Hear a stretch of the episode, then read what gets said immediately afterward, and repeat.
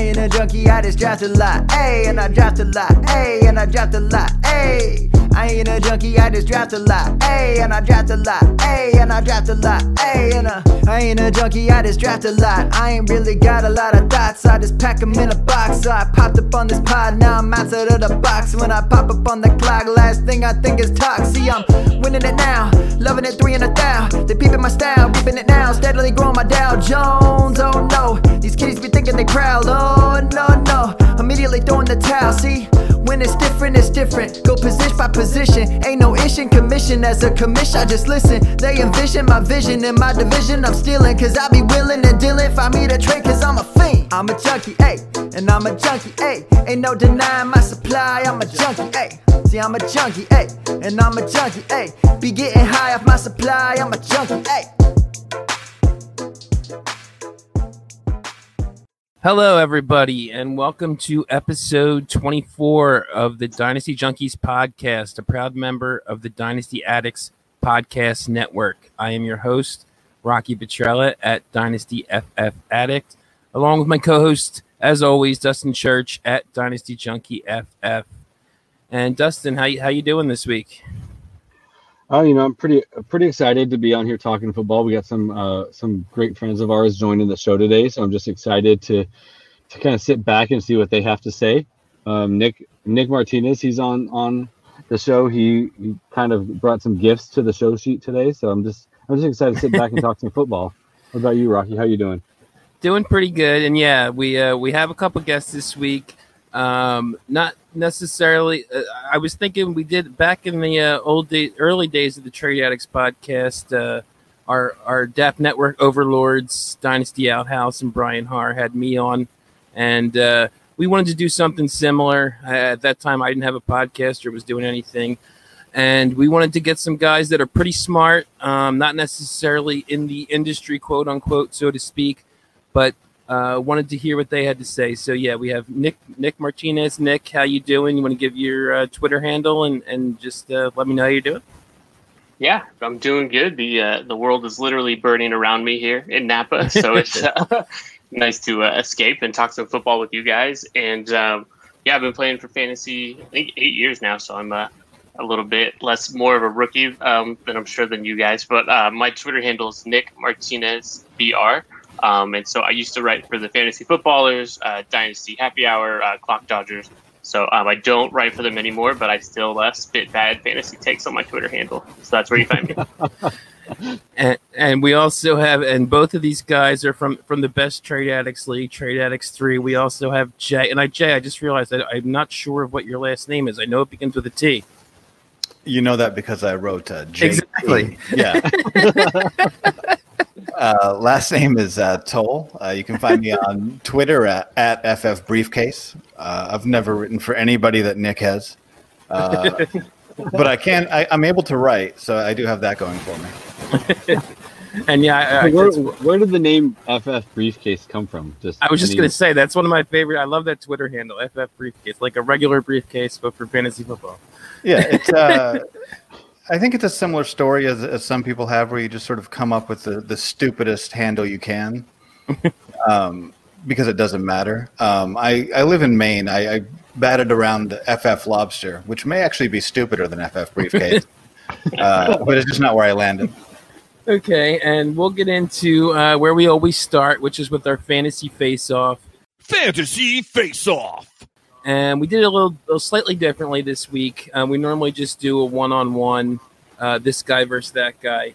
Um, but what we wanted to do, I wanted to do one with Josh Allen this week because he's he's blown up in these first three games. So we wanted to talk about him on the show, and wanted to compare him to to see how high he may have moved up uh, compared to some of the other top quarterbacks. You know, there's certain guys he's definitely not up there with after three games, like Mahomes and Lamar and certain guys in the regions uh, he was going in in, in startups. Uh, you know, he's clearly ahead of guys like Wentz now. But we we pitted him against two different guys this week. Um, the first one, which I think is is maybe uh, less close, is, is Josh Allen versus Kyler Murray. Uh, we polled both of them as we always do, and Kyler won the vote. It was 400 votes, 72 to 28 on Twitter. And uh, Nick, what do you think of, of Kyler versus Josh Allen at this point after the, start Josh Allen has had? Yeah, I, I think I agree with the poll. Um, I think Kyler, it's it's Kyler for me by a decent amount. Um, I mean, his ceiling is just insane to me. Um, he's already rushed for almost 200 yards, four rushing touchdowns. Uh, the one rushing touchdown again had against the Redskins was just so much swagger. He's just so much fun to watch.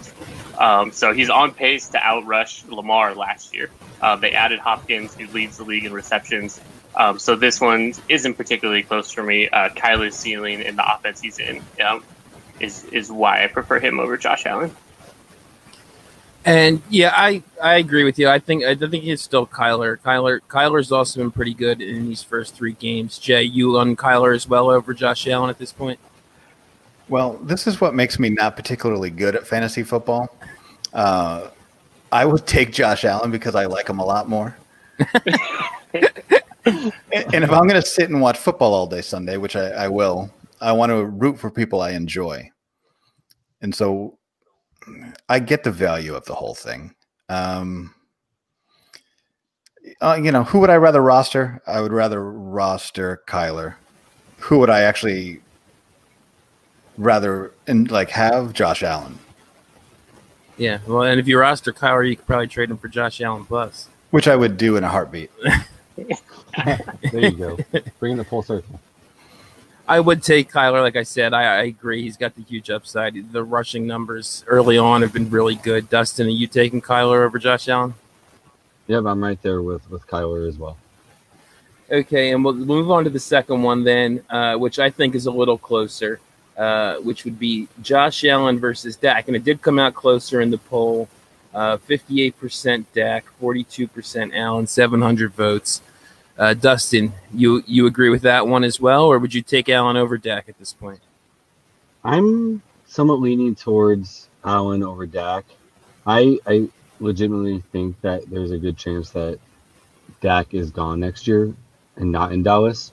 Mm-hmm. And like I lo- I love the offense that Dak has over Josh Allen. Like give me give me those Cowboys receivers and Zeke all day long over anything Josh Allen has and Dak can run the ball just like Josh Allen can.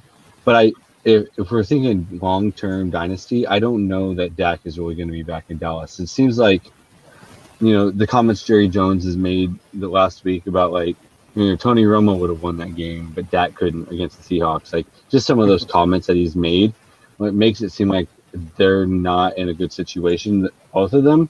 And with seeing how much money all the quarterbacks are getting right now, I don't know that Dallas can afford to keep Dak. And so the the future is what concerns me with with Dak. I might go Josh Allen here um, for the long term. Um, he's he's uh, evolved and improved every single year in his passing statistics, and he's shown it again this year. So I don't see why he can't continue to improve.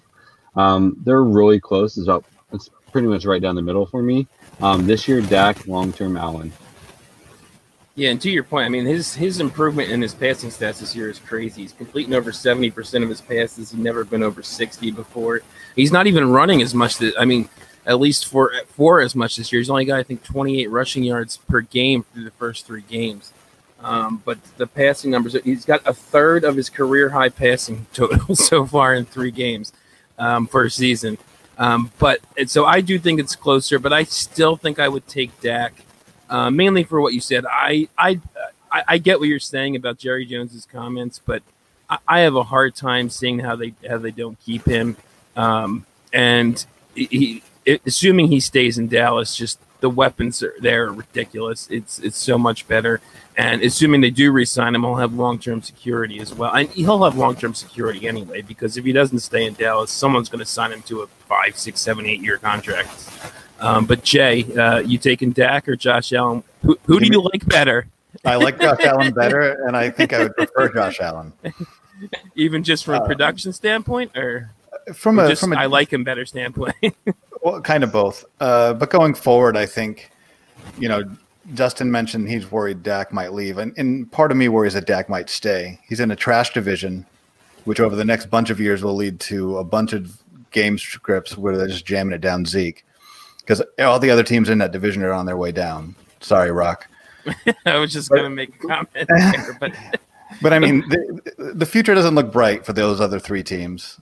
Um, you know, and I Buffalo will always have New England there. In you know, I mean, I realize the Jets and Dolphins aren't exactly uh, you know the toughest of opponents, but yeah, I think uh, yeah, I just give me Josh Allen. Nick. Yeah, it's uh, it's Dak for me. This new offense under Kellen Moore, um, they're they're letting Dak cook. Right, everyone's talking about let Russ cook. They're letting Dak cook in Dallas. Um, I mean, he's first in pass completions, first in pass attempts, first in passing yards. Uh, this offense looks totally different than it did under Jason Garrett.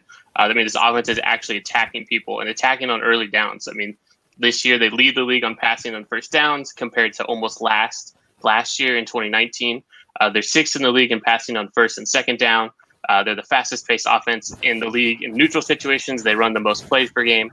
Um, the Falcons game is going to skew those numbers a little bit because they had played so much catch up.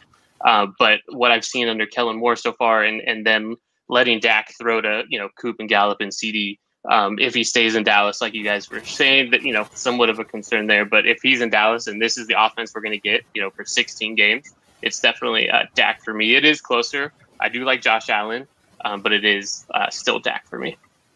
Yeah, and especially for this year, uh, with how bad their defense has been. I mean, I think them, uh, Seattle and Atlanta, you just want to start everybody in every every time those teams play between the, the quality of the offenses and and and the poorness of, of the defenses on those three teams.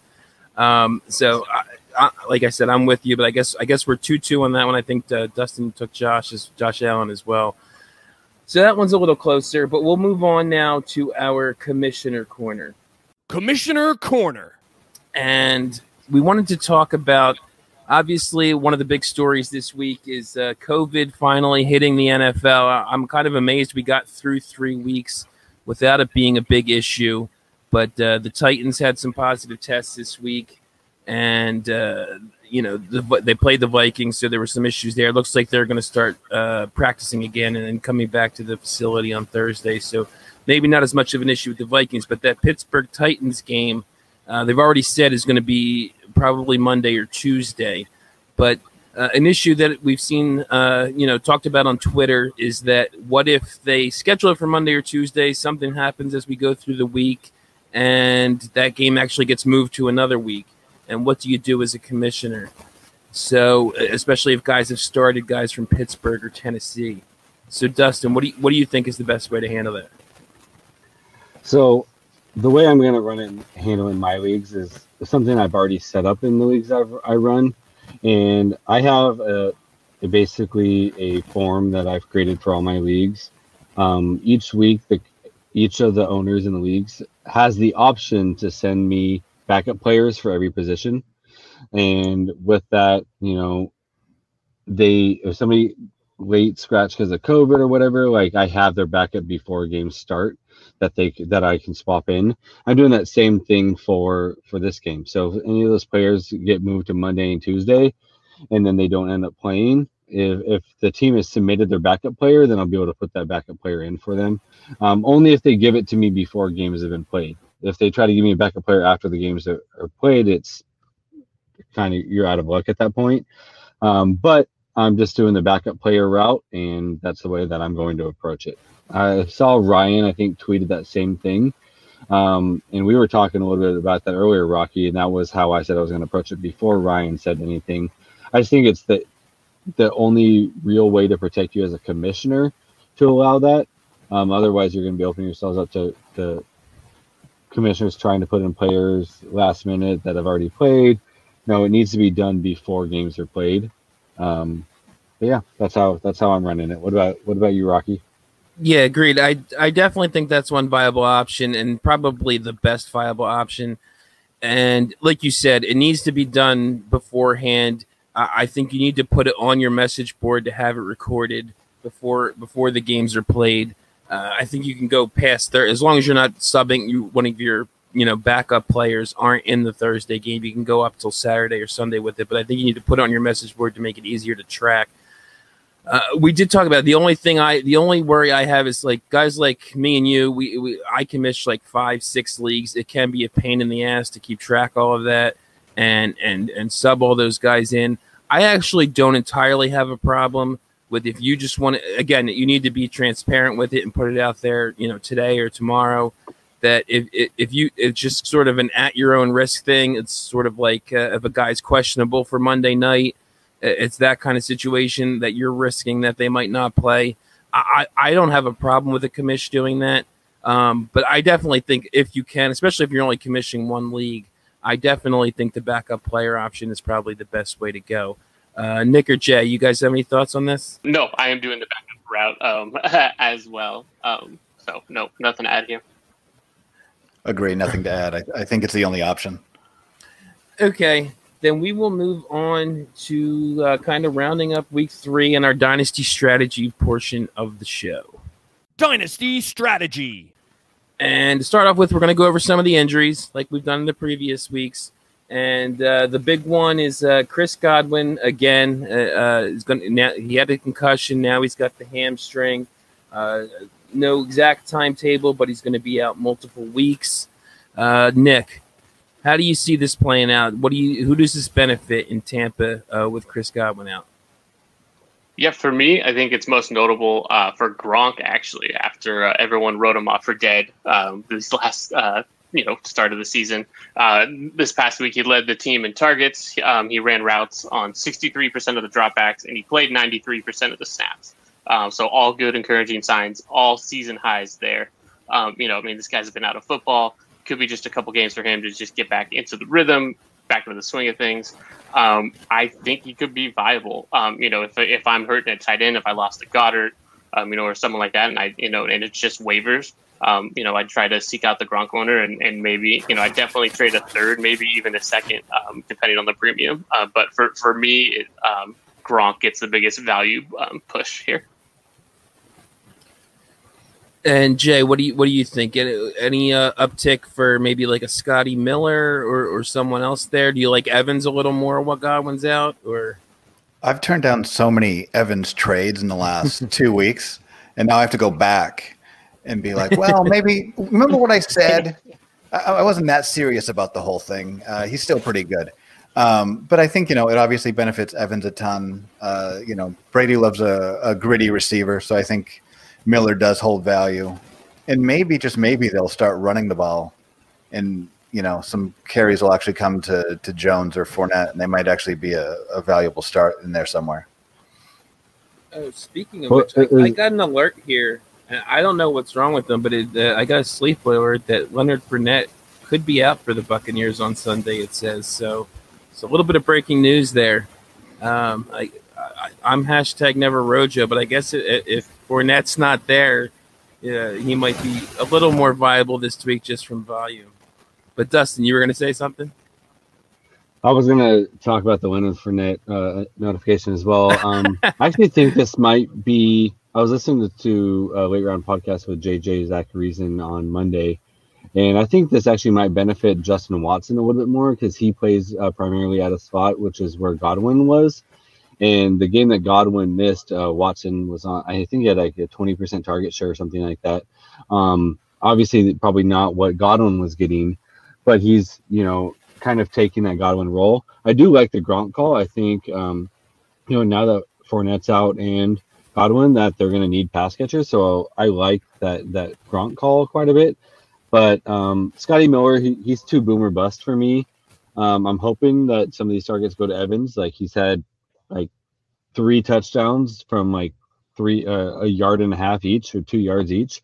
Um, so I'm I'm waiting for his blow up game, but um, outs I don't outside Evans, I don't really want to really start any of those receivers in any anywhere. Yeah, I think I think Russ uh, Dynasty Outhouse had mentioned that in the last uh, the two games where Evans played with Watson, he has like three catches for four yards and three touchdowns. so, so you got, and the one game he was without him, he went for hundred or hundred plus, I think. So maybe maybe he gets more targets just with no, with no Godwin there. And I agree with you on the Watson call. I like that. There's a nice uh, a deep uh, deep guy to go. He might probably even available on some waiver wires depending on how deep your league is. And uh, the another big one this past week uh, not from name maybe, but but out for the year. Tarik Cohen ACL.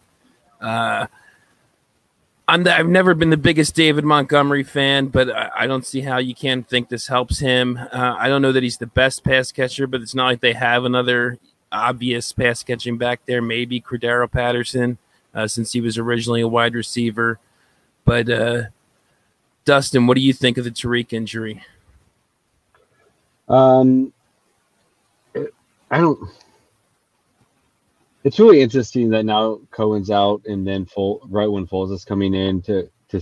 I wanted to see how Cohen was going to go with with Foles, but I love this for David Montgomery. I I'm still a fan of David Montgomery, and I think now we're gonna like they don't have anybody else. He's going to be on the field and he's going to be a full three down back, and he can catch the ball. So I'm excited. I have quite a few Montgomery shares just because he's been pretty cheap to buy, and I think that we'll like he's not going to be a running back one, but I think he'll be a high end running back two for rest of the season. Um, this last week he didn't look too well, but he looked pretty good in weeks one and two. And now without Cohen there, I think you know he's going to get all of that work. So I love it for uh, for uh, for uh, David Montgomery. And then from the passing game, I think it's I think we'll see just more of those targets go to Anthony Miller. Hopefully, like he can get those consistent targets now. I don't see anyone else like Cordell Patterson or anyone else coming and being a, a factor. I think Montgomery's going to take Cohen's work, and then any of those passes will will get funneled to A Rob or Anthony Miller, and that's probably what you're going to see from an offense standpoint. What do you think, Jay? What, what do you think about Montgomery and Cohen and that whole injury? I ended up picking a ton of picking up a ton of Patterson um, because I didn't want to action anything else. I wasn't going to go out and trade for Montgomery. Uh, and it just seemed like the easiest route to try to capitalize on something. But I, I, don't have high hopes for anybody else in that backfield. But I also don't like Montgomery enough to go out and actually acquire him. Uh, I'm with you there, Jay. For me, he's a he's a slightly more talented Ronald Jones. if he gets the volume, he'll get you some fantasy points. But uh, and he's gonna get the volume, so I do like him more than than Ronald Jones in general. But it's not a guy I'm looking to trade for. Uh, are you, Nick? Um, I think if I'm if I'm desperate, um, like I said, I mean this is going to be kind of the year for you know put up or shut up for Montgomery. Uh, he won't be game script out of games now, right? You know, so when the Bears were neutral or, or ahead, you know, they leaned on Montgomery, but when they were behind, they'd go Cohen. Um, so it'll be nice to see him in a three down role. Um, you know, I at the right price, I would try to acquire some Montgomery, but also I'm not rushing out to go get him, kind of like you guys. What would be the right price for you? Uh, I mean, I'd probably trade it late first for him if I if you know if I needed a running back if I lost CMC or if I lost Barkley. I think I think right around the late first. Yeah, that'd be a little high for me. Dustin, would you do late first? Yeah, I'm I'm right in there in that seven to twelve range for for a pick, especially with all the injuries that have been happening at running back. Like we're only three weeks in. Like there's there could be more coming. Like um he's gonna get work for rest of the year. And if I'm trading the pick in the seven to twelve range, most likely it's because uh, I'm in the playoffs and I'm a contender and I'm gonna need that body. And like I was saying all off season, like this is the year that I want depth so I'm fine sending that that late first for for Montgomery. Um, I don't know that you'll be able to buy him right now because everyone's going to be in on him with with Cohen's injury. But I would definitely pay the late first, mid to late. Okay, and going on to the the next one on the injury list here. Uh, not as bad as last week, but we still got a couple more. Uh, Dallas Goedert uh, fractured ankle, going to miss some time, quote unquote. Didn't give a give a timetable, but he was put on IR, so he's going to be out at least the next three weeks. Uh, as the resident Eagle fan, I guess I'll comment on this first. Uh, I definitely think it, it it's uh, arrow pointing up for Ertz. Uh, we're already kind of back to to the end of last year, where everybody's getting hurt around him, and Ertz is there to gobble up the targets. We already saw it a bit last week. Uh, he went seven for 70 um, with, uh, you know, Goedert getting hurt early and uh, DeSean being in and out. And uh, he's the biggest beneficiary to me. Uh, I, I, thought it was very interesting that they picked up and they, they put it in the in the uh, press release as tight end Hakeem Butler. He kind of interests me a little bit as a deep stash, but – uh, Jay, what do you think uh, about the Goedert injury? You uh, does it make you any more interested in Ertz? I know a lot of people aren't looking to buy him because he's older and and uh, declining value and all that. But what do you think? It hasn't moved me much on Ertz, but it did make me look more into to Alshon Jeffery, which is something I never want to do. Um, but uh, you know, he's back at practice. He's eventually going to make his way to the the field for a number of games, and he's a you know he's a guy on the Eagles uh, who's going to line up outside. so I mean, he's he's got to be all right, you know yeah, I, also like, uh, and he did blow up last week too. Greg Ward a little bit. I've been he's been on waivers in a lot of my leagues, and I've been grabbing him just in case. Uh, he definitely saw an uptick after uh, at least last week with Goedert out, and and you know Alshon still out, and all that stuff. Uh, but Nick, uh, Nick with his copious notes on the show sheet had, had stuff to say on here. So, so Nick, what what do you got to say on Ertz, Goedert, Ward, all that stuff? Yeah, I'm uh, I'm most excited about Miles Sanders actually given this whole situation. Um, I mean, they had already given him the workhorse role um, that it looks like everyone was saying that he wouldn't get. Um, in his debut, he handled 83% of the Eagle rushes and then 17% of the targets. Um, he had eight targets last week. He only caught a couple passes. Wentz just overthrew him on a wide open. I think it was a 50 yard pass. He was lined up wide um, when he beat the defender, which is great to see that it wasn't, you know, kind of one of those cheap wheel routes. Um, so I'm really excited for to to hopefully see a bump for Sanders.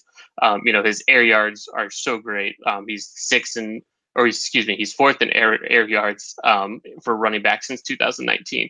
So he's already sixth in running back routes, and he already missed week one. So um, I'm excited for the Miles Sanders show. Yeah, I agree with you there. Uh, I was a little worried about Sanders' uh, usage coming into the season because of just Doug's history. But yeah, I I think he's just in general uh, uh, going to get you know the majority of the touches, and with the, all the receiving options, uh, that, that's the same thing that also happened last year. It was an uptick for Ertz, but it was also an uptick for Sanders in the receiving game when they lost everybody towards the end of last year. Uh, but going on to the last injury we're going to talk about, which is uh, Michael Pittman is out until at least week eight. Another one we talked about last week was uh, Parris Campbell. That was kind of a bummer, and we thought it might be an uptick for Pittman. So now this is kind of a bummer, but uh, uh, may, I guess I could see maybe an uptick for for, for Ty. Um, I mean, he has not been really good so far, um, but they're they're losing options left and right. Uh, Doyle hasn't done much even when healthy. Uh, Dustin, what do you think? Uh, does, does this maybe help Ty a little? I think it'll help Ty, but the guy that I want and I talked about last week as the deep stash is, is Zach Pascal. Like Zach Pascal, like last year when all the injuries, he was putting up big games and he was being a consistent, consistent producer. And he's kind of like that Greg Ward type. Like nobody wants him, but like he's gonna produce when he's on the field and being out there. Um, I think Pascal like will have some flex worthy uh, weeks coming up uh, with Campbell and Pittman both injured. Um, but I, I think that they're going to try to give what they can to Ty. I just don't know that Ty can handle it. Um, so I, I do see Ty producing a little bit better than he has the last couple of weeks, but I actually think Pascal will be the biggest beneficiary, and I actually think that we'll start seeing more of an uptick with uh, with Hines now. Um, we saw week one Hines got a lot of work, but he can he can catch the ball. He's a great pass catcher. That I think we'll see some more Hines like lining up um, or catching the balls out of the backfield and just keeping JT as that pounder, like JT and Wilkins uh, running the ball, and then uh, uh, having Hines out there catching some passes. So I think Hilton maybe a little uptick, but Pascal and Hines for me. Yeah, and with what you said, uh, he actually, I mean, they didn't pass a lot because they were up so big, but Hines actually led the team in targets uh, in this past game. Uh, Nick, what do you think? Yeah, I agree with Dustin. Um, I actually big Pascal fan. I mean, he played 93% of snaps last week, which is huge. Uh, T.Y. Hilton is my highest owned receiver this year. So I am like so close to taking the L on that. And then something happens and it just brings me right back in. Um, these last two weeks, the Colts have been up early um, and big. So they haven't needed Ty to play a lot of snaps, so he's played less than 60% of the snaps. Uh, but he did get nine targets week one in that competitive game with Jacksonville. Um, so I hope it's just the game script um, because I love Ty so much. Um, but you know, there's there's no defeating Father Time, so um, it might just be it for him. Yeah, Ty is a tough one. Yeah, I mean he's a guy you, you can't even move right now. So if, if you have him, you just got to hope this is an uptick for him at this point. So uh, that finishes up the injuries we have this week. And uh, moving on to some of the other topics we wanted to talk about. Uh, we talked about this guy in week one when we went over some of the rookie running backs, but James Robinson, the last two weeks, I think has probably performed even better than he did in week one. And uh, is kind of a Twitter darling right now. So, Jay, is, is James Robinson for real? And is he worth a first round pick? Uh, this year, I think he is for real. I think he's worth a first round pick, but I have no interest in giving a first round pick for him, uh, which means I just won't get him. Uh, you know, uh, I understand where his value is and the volume he's going to see, even when the other two guys come back. But I, I just don't have interest in trying to project the the long term guys that are going to be there in Jacksonville. And I, I agree with you there. I, I think he's probably worth for. I mean, I don't see. I would not sell him for less. I, unfortunately, I don't own any James Robinson anywhere, but I wouldn't sell him for less than a first. Um, I said I think on this pod a couple weeks ago. You know, I would sell him for a second if you could get that because I was worried about uh, Ryquell coming back and and Zigbo and that they might split it. And but I didn't expect him to keep performing this well, or, or especially in that offense. They've still only been so-so in offense, but he's been great. Uh, Nick, what are your thoughts on James Robinson uh, going forward? Yeah, I think James Robinson is for real. I would uh, take Jay Robinson from you guys for a first for sure. Um, I mean, the guy's handled 91% of Jacksonville's carries. Uh, I mean, he's the fifth highest scoring PPR running back right now. Um, so, you know, only behind Kamara, Aaron Jones, Zeke, and Dalvin. He's got a cake schedule coming up. He's got Cincy, Houston twice, Detroit, um, the, the Chargers. Um, I think really Chris Thompson's the only thing holding him back from really being unleashed and getting all that receiving work and becoming that all encompassing workhorse back that we like.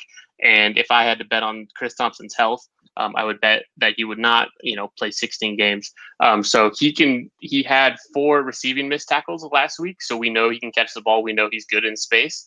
Um, so all if all it takes is a Chris Thompson injury for him to be, you know, completely unleashed, I'm I'm I'm all in. Yeah, I'm right there with you. Like, and kind of with you, and kind of with Jay as well. Like, I just don't know what the long like. I'm I look at it at all like dynasty perspective. I I just don't know what that Jacksonville team is to be after this year. I don't know. They're to bring somebody else in. Like, they're to have ton of cap space. They're to have money to spend. You know, Aaron Jones hasn't. Did Aaron Jones sign his contract? I don't think he did. So Aaron Jones will be out there. Like there's going to be some free agent running backs out there. They're going to have money. They're going to have an early pick. Like they have a ton of picks too. Like so, I just don't know that James Robinson's going to have that opportunity um, next year. Um, if I had any shares of him, I would definitely sell him for a first, but I, I wouldn't pay a first for him. Right, and that's where I'm at too.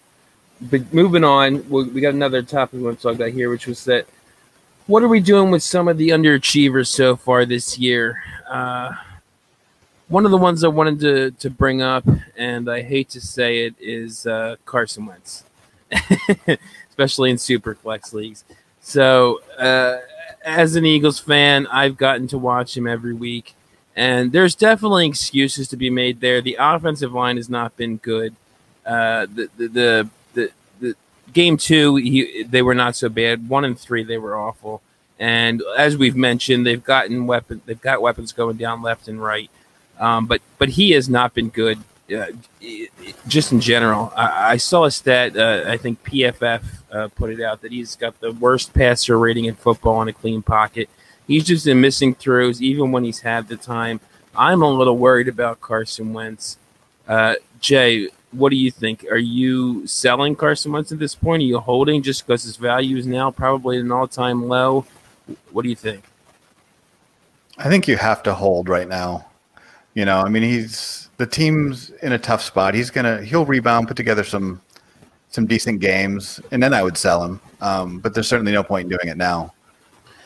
Eh, I agree. And, and Nick, what what do you think his value is at this point? Um, like I, I, actually uh, I have a, a, trade offer sitting out there in a league where I have I have Wentz and uh, I have three other quarterbacks, although one of them's Foles, and I was offered a first and a second. Would you sell him for a first and a second? I'd probably sell him for a first and a second. I feel like his value probably right now is around a late first. Um, you know, without the the extra second in there. Um, so if I can get more than a first, I'm probably selling. Um, but if if someone's offering, you know, just just a late first or you know even less than that, it, it would definitely I'd have to um, think about it. But I'm with Jay. I think you kind of just have to keep him, especially where his value was. Agree, and I, I think I, I mean I do think he's going to rebound. I don't think he can keep being this. I mean we've seen it uh, the last uh, the first four years of his career. He's he, I'm not sure what the hell's going on right now. I don't know if it's just confidence thing or an injury thing. Just you know the last couple of years rebounding from injuries, and he's just not his normal self. But uh, I, I, think you have to hold and and hope that like like Jay said, uh, uh when he has a, a good game or two um, maybe you can sell him then. Uh, as much as that pains me to say, I'm uh, I, I, used to vigorously uh, argue with people that he was uh, as good, if not better, than Dak, and, and that's just a, a, ridiculous argument at this point. so, um, Dustin, uh, one of the other guys we have on here is uh, Joe Mixon. So, what are we doing with Joe Mixon right now? I mean, he's I, I love the talent. Uh, I'm just worried he's just never. Uh, we. I think if he was if he was a chief, he'd he'd be like a top five running back. But is that situation ever going to improve? And it, what are we doing with him? I still love Mixon, and I think I think better days are coming. He did this last year. He's better now this year than he was at the beginning of last year. I think by the end of the year he's gonna get his, and like obviously that's not helping you win games now. Um, he's still getting his carries. I just that line's really bad, and I think it's still taking them a little while to like they're behind early, so we're having to see Burrow pass so much that it's not giving you know Mixon the the, the right game script. But yeah, he's the type of guy like he and he says it. He he builds with it. It's with more carries, the more effective he is and I think he's the type of guy that's just going to need like positive game, game scripts to, to be effective and to keep going. And he just hasn't got that yet. I think once that team meshes a little bit more and gets a little bit uh, more, a couple more weeks into the season, we'll start seeing, um, seeing him be effective. I just, I love the talent there. And you, you can't sell him now because this is now two seasons. He started slow. So I'm, I'm holding Mixon um, but I may like with how much I love him, like if he has a couple big games and people are back, I may just move on to be be done with him. Just because like if he ends as a top 10, he still was inconsistent along the way. And that's not gonna help you win games. So I'll hold him for now, starts producing, I'll sell him. Um, hopefully and and probably get out. I've just I'm done with the roller coaster. I definitely hear that and Jay, are you uh, are you out on Mixon at this point, or or are you looking at it like uh, like he's going to you know improve in the second half like he did last year? Yeah, I mean, this is who he is. He's not. He's that team's always going to be bad. They're always going to need to throw because they're behind. You know, I actually I had a slight sort of freak out this week when he was still bad and I thought, you know, why don't I just just sell him, get out from under him? But now I actually think I might go out and try to buy him because people like me are so, you know, you have that emotional screw you moment. So I, I think if his price is as low as I was willing to sell him for Monday, uh, I'll go buy him. And uh, the third guy we have on our, our little underachiever list here is uh, OBJ. Uh, Nick, what do you think? I, I, was I was so hoping for the bounce back. Uh, Baker's actually looked good the last couple weeks. OBJ had a decent week two with a touchdown, but uh, uh, another kind of down week three. Uh, can you see better times ahead, or is it time to get out on him as well? Um, I don't think there's better days ahead. Um, unfortunately, I just don't think the passing volume is going to be there for him to like really explode and be the OBJ he was his rookie year. Um, we've seen how the Browns win games. It's grinding the ball with Chubb and Hunt, getting ahead early, you know, taking the ball out of Baker's hands. Um, you know, I mean, OBJ, he's still getting 29% of the team target share, but he's 27th in the league in pass attempts. So I don't see the volume there for OBJ to exploding to be that wide receiver one, which sucks because I love the talent of OBJ. I love watching OBJ, uh, but I'm not super optimistic about him bouncing back. And Dustin, are you, are you there right there with Nick? Uh, no OBJ bounce back. Yeah, I'm I'm done. I actually just um, sold OBJ. I think Monday. I I just I'm done. I'm out. I he doesn't seem to be too interested in in really much. He's talked. He there was a, a blurb about him a couple weeks ago that he doesn't think he's going to have a big year. He just doesn't seem that motivated to do it. So I, I made a deal to get out from him, and and I was happy with it, and I'm not looking back. I think he'll still have some some big games here or there, like if the Browns are down, but they're they're going to run the ball. They don't want to put it in Baker's hands, and that's just how they're going to be. And I just don't want any any part of him. I'm out. Dustin, what was the deal? Um, it was actually a pretty good deal, so it's hard for me to say like, oh yeah, I'm like out because I traded. Um, I'm pulling it up right now. I gave up Sony Michel, Zach Moss, and Odell Beckham for Melvin Gordon, Cooper Kupp.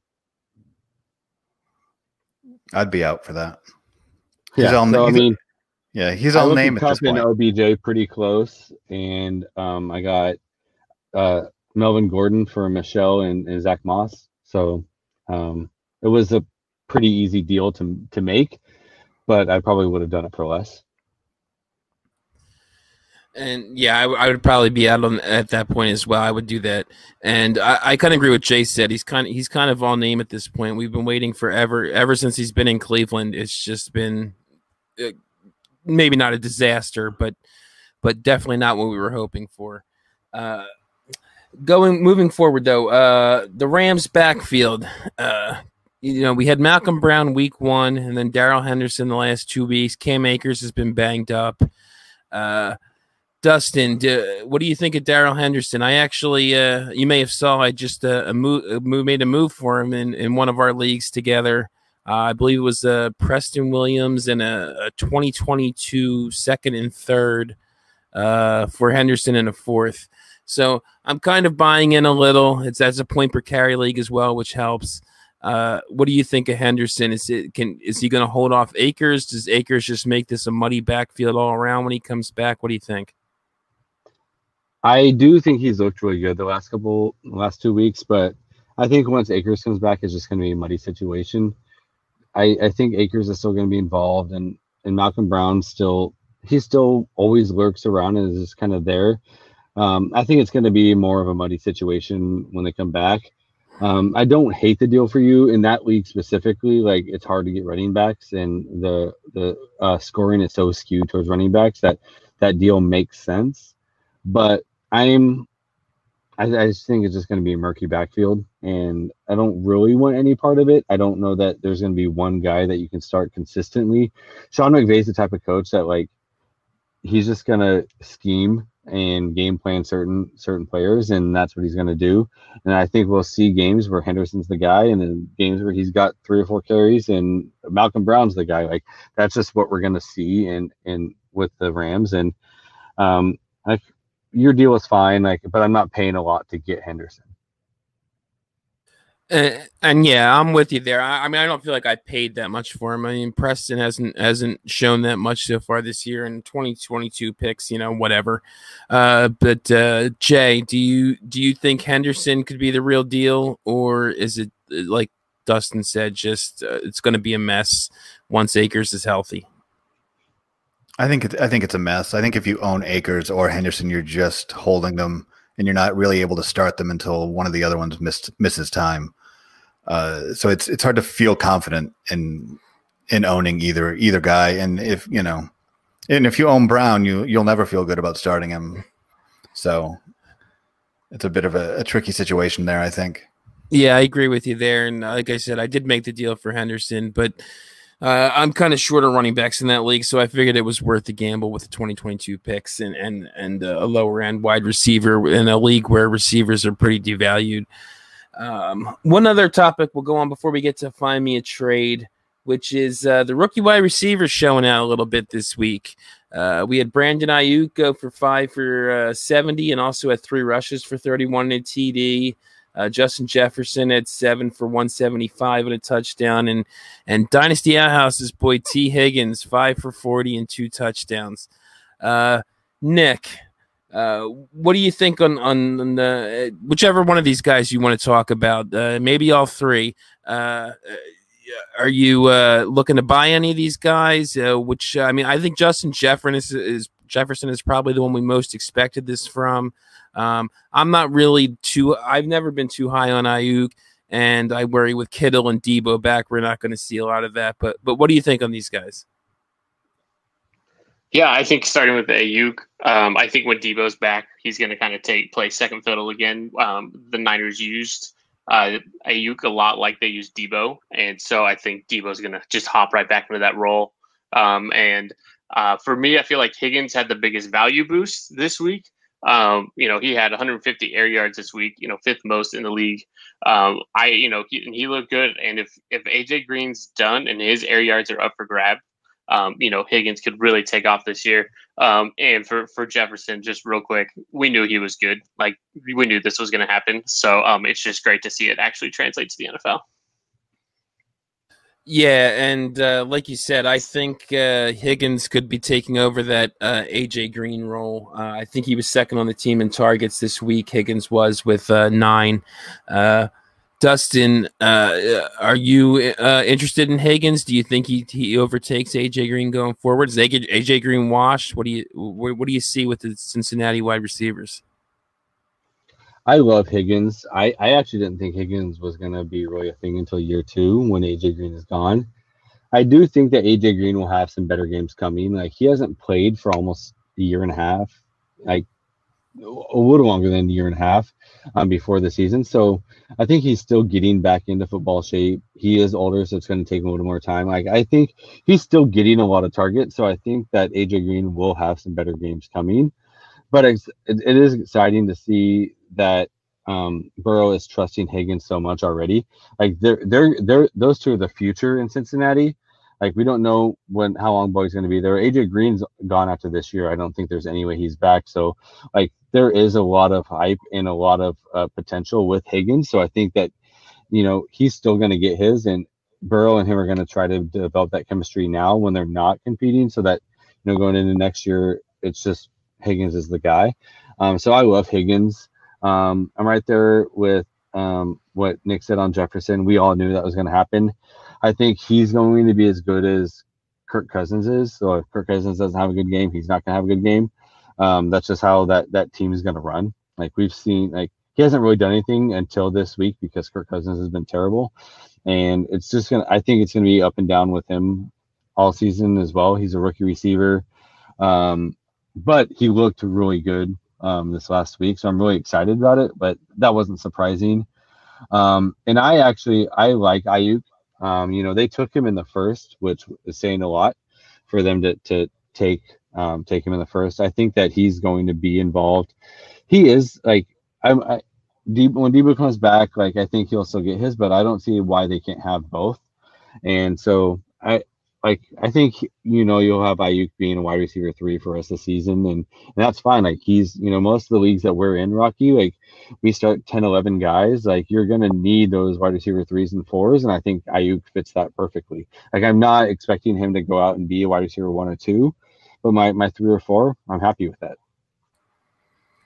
Yeah, you may be right. I just I worry about the. I don't think they're going to have a high passing volume in San Fran, and when Deebo's back, it's. I think it's just going to be the Kittle and Deebo show. And as as Nick mentioned, uh, they used Aiyuk a little bit like they're going to use Deebo. They gave him a few uh, uh, rushes. Uh, out of the backfield, well, not out of the backfield, but as a wide receiver, they gave him three rushes for 31 yards, and that's kind of the thing they like to do with Deebo. So that that will take away from that as well. And uh, I guess Jay, just any uh, uh, your thoughts, Jefferson? Maybe like, what do you think? Do you think he can be a viable starter the rest of the year?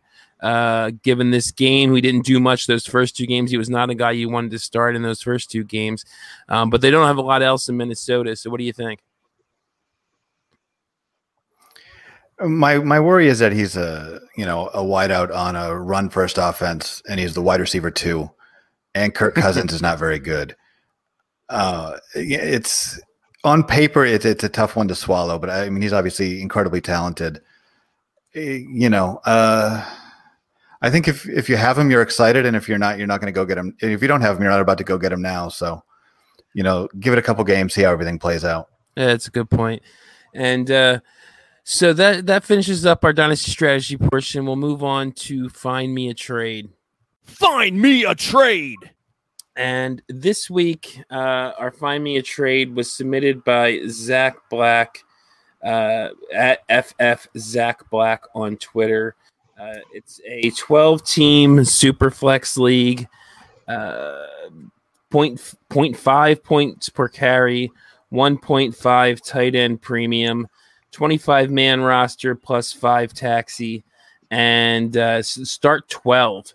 Uh, QB, two running backs, two wide receivers, tight end, five flex plus the super flex. And Zach tells us it was a startup this year. Uh, he thinks he's kind of in the middle, which uh, I kind of agree with looking at the roster. Uh, he says he says he has his strengths and weaknesses. He traded his first next year for Jeudy to help shore up his receivers, and trade his second next year uh, to get Cam Newton, who he flipped when he signed in New England for Marquise Brown. And just going over his roster, he's kind of uh, he's pretty good at quarterback. He's got Burrow, Mahomes, uh, Tannehill, and Herbert, so he's very solid at quarterback in Superflex League. But his wide receivers and running backs are, are kind of weak. Uh, he's got Fournette, uh, Melvin Gordon, Devonta Freeman, Malcolm Brown, Sony Michel, Philip Lindsay, a couple other guys at wide receiver no real studs, some decent players, some young guys, Jerry Jeudy, Marquise Brown, Corey Davis, uh, Anthony Miller. He does have Edelman, and he has Reagor and Campbell, who are both hurt right now, as well as Russell Gage. And then at tight end, he's pretty solid there as well. Kittle, Henry, Gesicki, Jonnu Smith. Uh, and as he said, he doesn't have his first or second. So, Dustin, you want to get into? We kind of came up with this trade. Uh, do you want to get into our trade first? Yeah, so looking at his roster, I don't really see him in the middle. Um, his quarterbacks will carry him, but I I don't really like rest of his roster very much. I mean, I like his tight ends, but his running backs and his and his uh, wide receivers, I don't really like very much. They have some upside for the future at, at wide receiver, but in a 0.5 per carry, that's huge, and he doesn't really have any of those those running backs. I think he needs to get picks and he needs to try to rebuild through the draft. So, and like you mentioned, he has four um, quarterbacks right now. So my trade was trading Tannehill to brother Matt for his 2021 first and second, plus maybe a small piece in Van Jefferson. I don't know that you'll be able to get the small piece. Um, if you can just get the first and second for Tannehill, I think that's great. Um, it makes sense for brother Matt because he has Haskins as his number two quarterback with no number three, and there's already been rumors that Haskins might not say the starter. So that guy, that team is two and one right now. He's ranked, he's up there in the top four in the league, and so he needs that another quarterback for him to stay effective. So getting his 21 21st and 21 second for Tannehill, who you'll never start, and you have Herbert behind him, makes a lot of sense. Um, I think you, you just need to get as many picks as possible and, and rebuild through the draft. Um, yeah, so that that was that was our thoughts. Um, send send Tannehill for you might only be able to get the first like Van for him. I would still do that deal, but I'll try to get the first and second instead of Van Jefferson if, if possible. If you have to send a third or fourth back, that's not going to hurt you. Um, you know, third and fourth get deals done. So you know, send send that a little bit to sweeten it, and I think it's a deal you can get done, and it, and it makes sense for both your guys' rosters.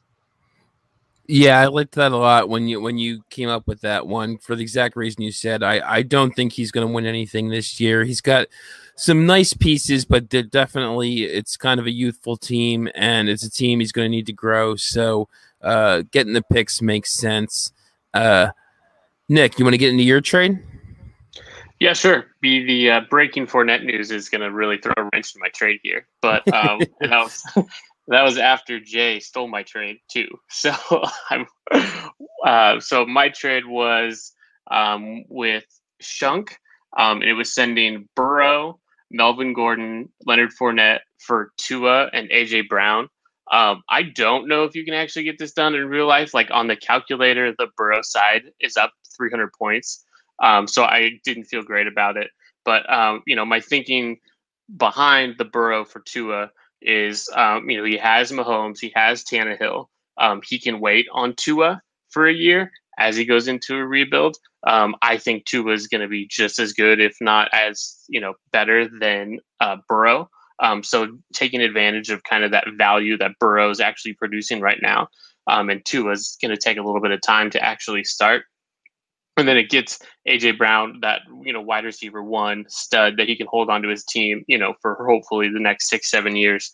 Um, I'm hoping to take advantage of Tua not starting, and then also the AJ Brown um, injury. Um, I felt like the, the trade made sense for the other team. Um, Shunk, uh, he's two and one with fourth in points, uh, but he has no running back depth. He essentially only has Ekeler and James Robinson.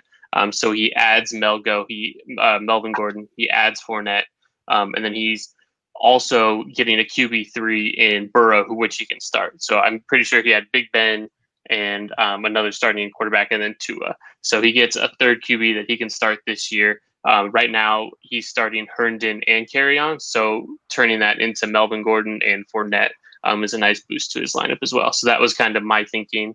Um, obviously, with the Fournette news, it might um, not work, but uh, basically, my main goal of this trade was to take advantage of the Burrow slash Tua um, value difference.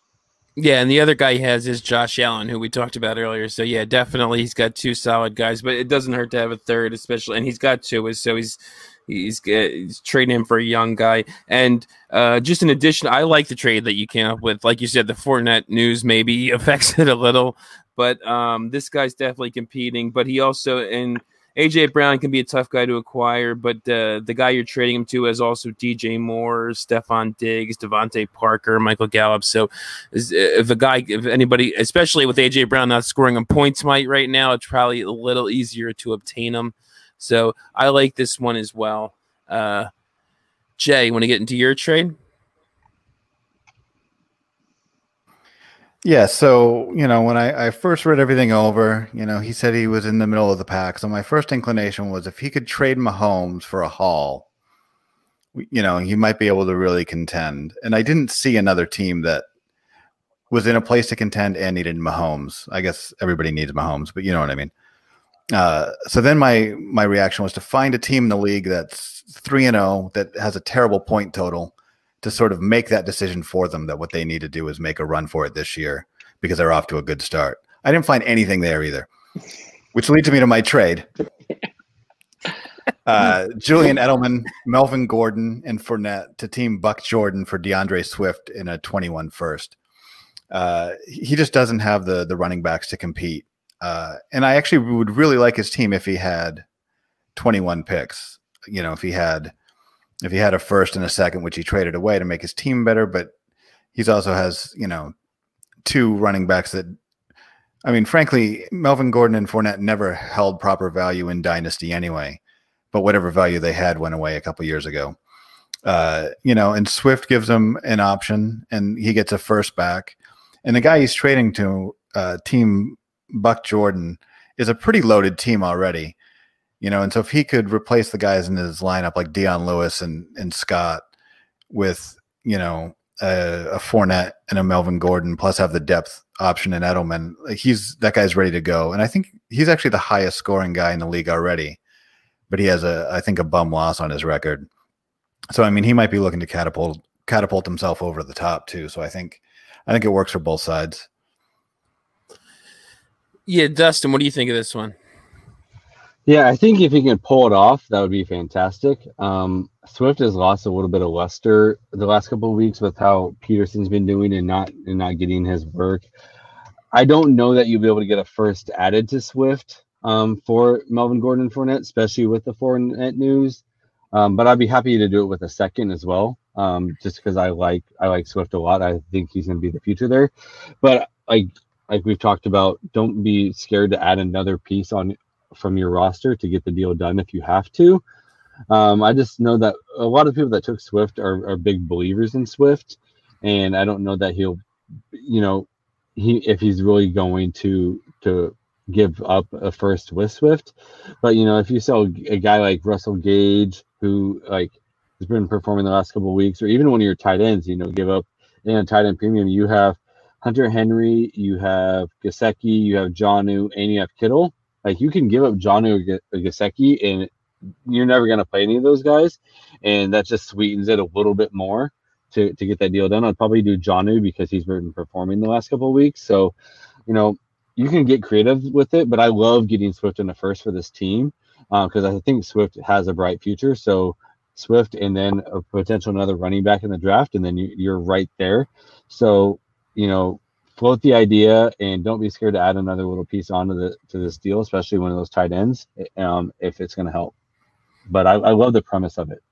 Yeah, and as both these guys said, to to, to defend their trades, they uh, they came up with these trades before that Fournette news that we talked about in the middle of the show, and they were very right to believe that Fournette's going to take over that backfield from Ronald Jones. So, uh, and, and again with Swift not scoring, uh, I mean, especially if you uh, if the Fournette news hadn't broke, it makes a lot of sense with with that trade.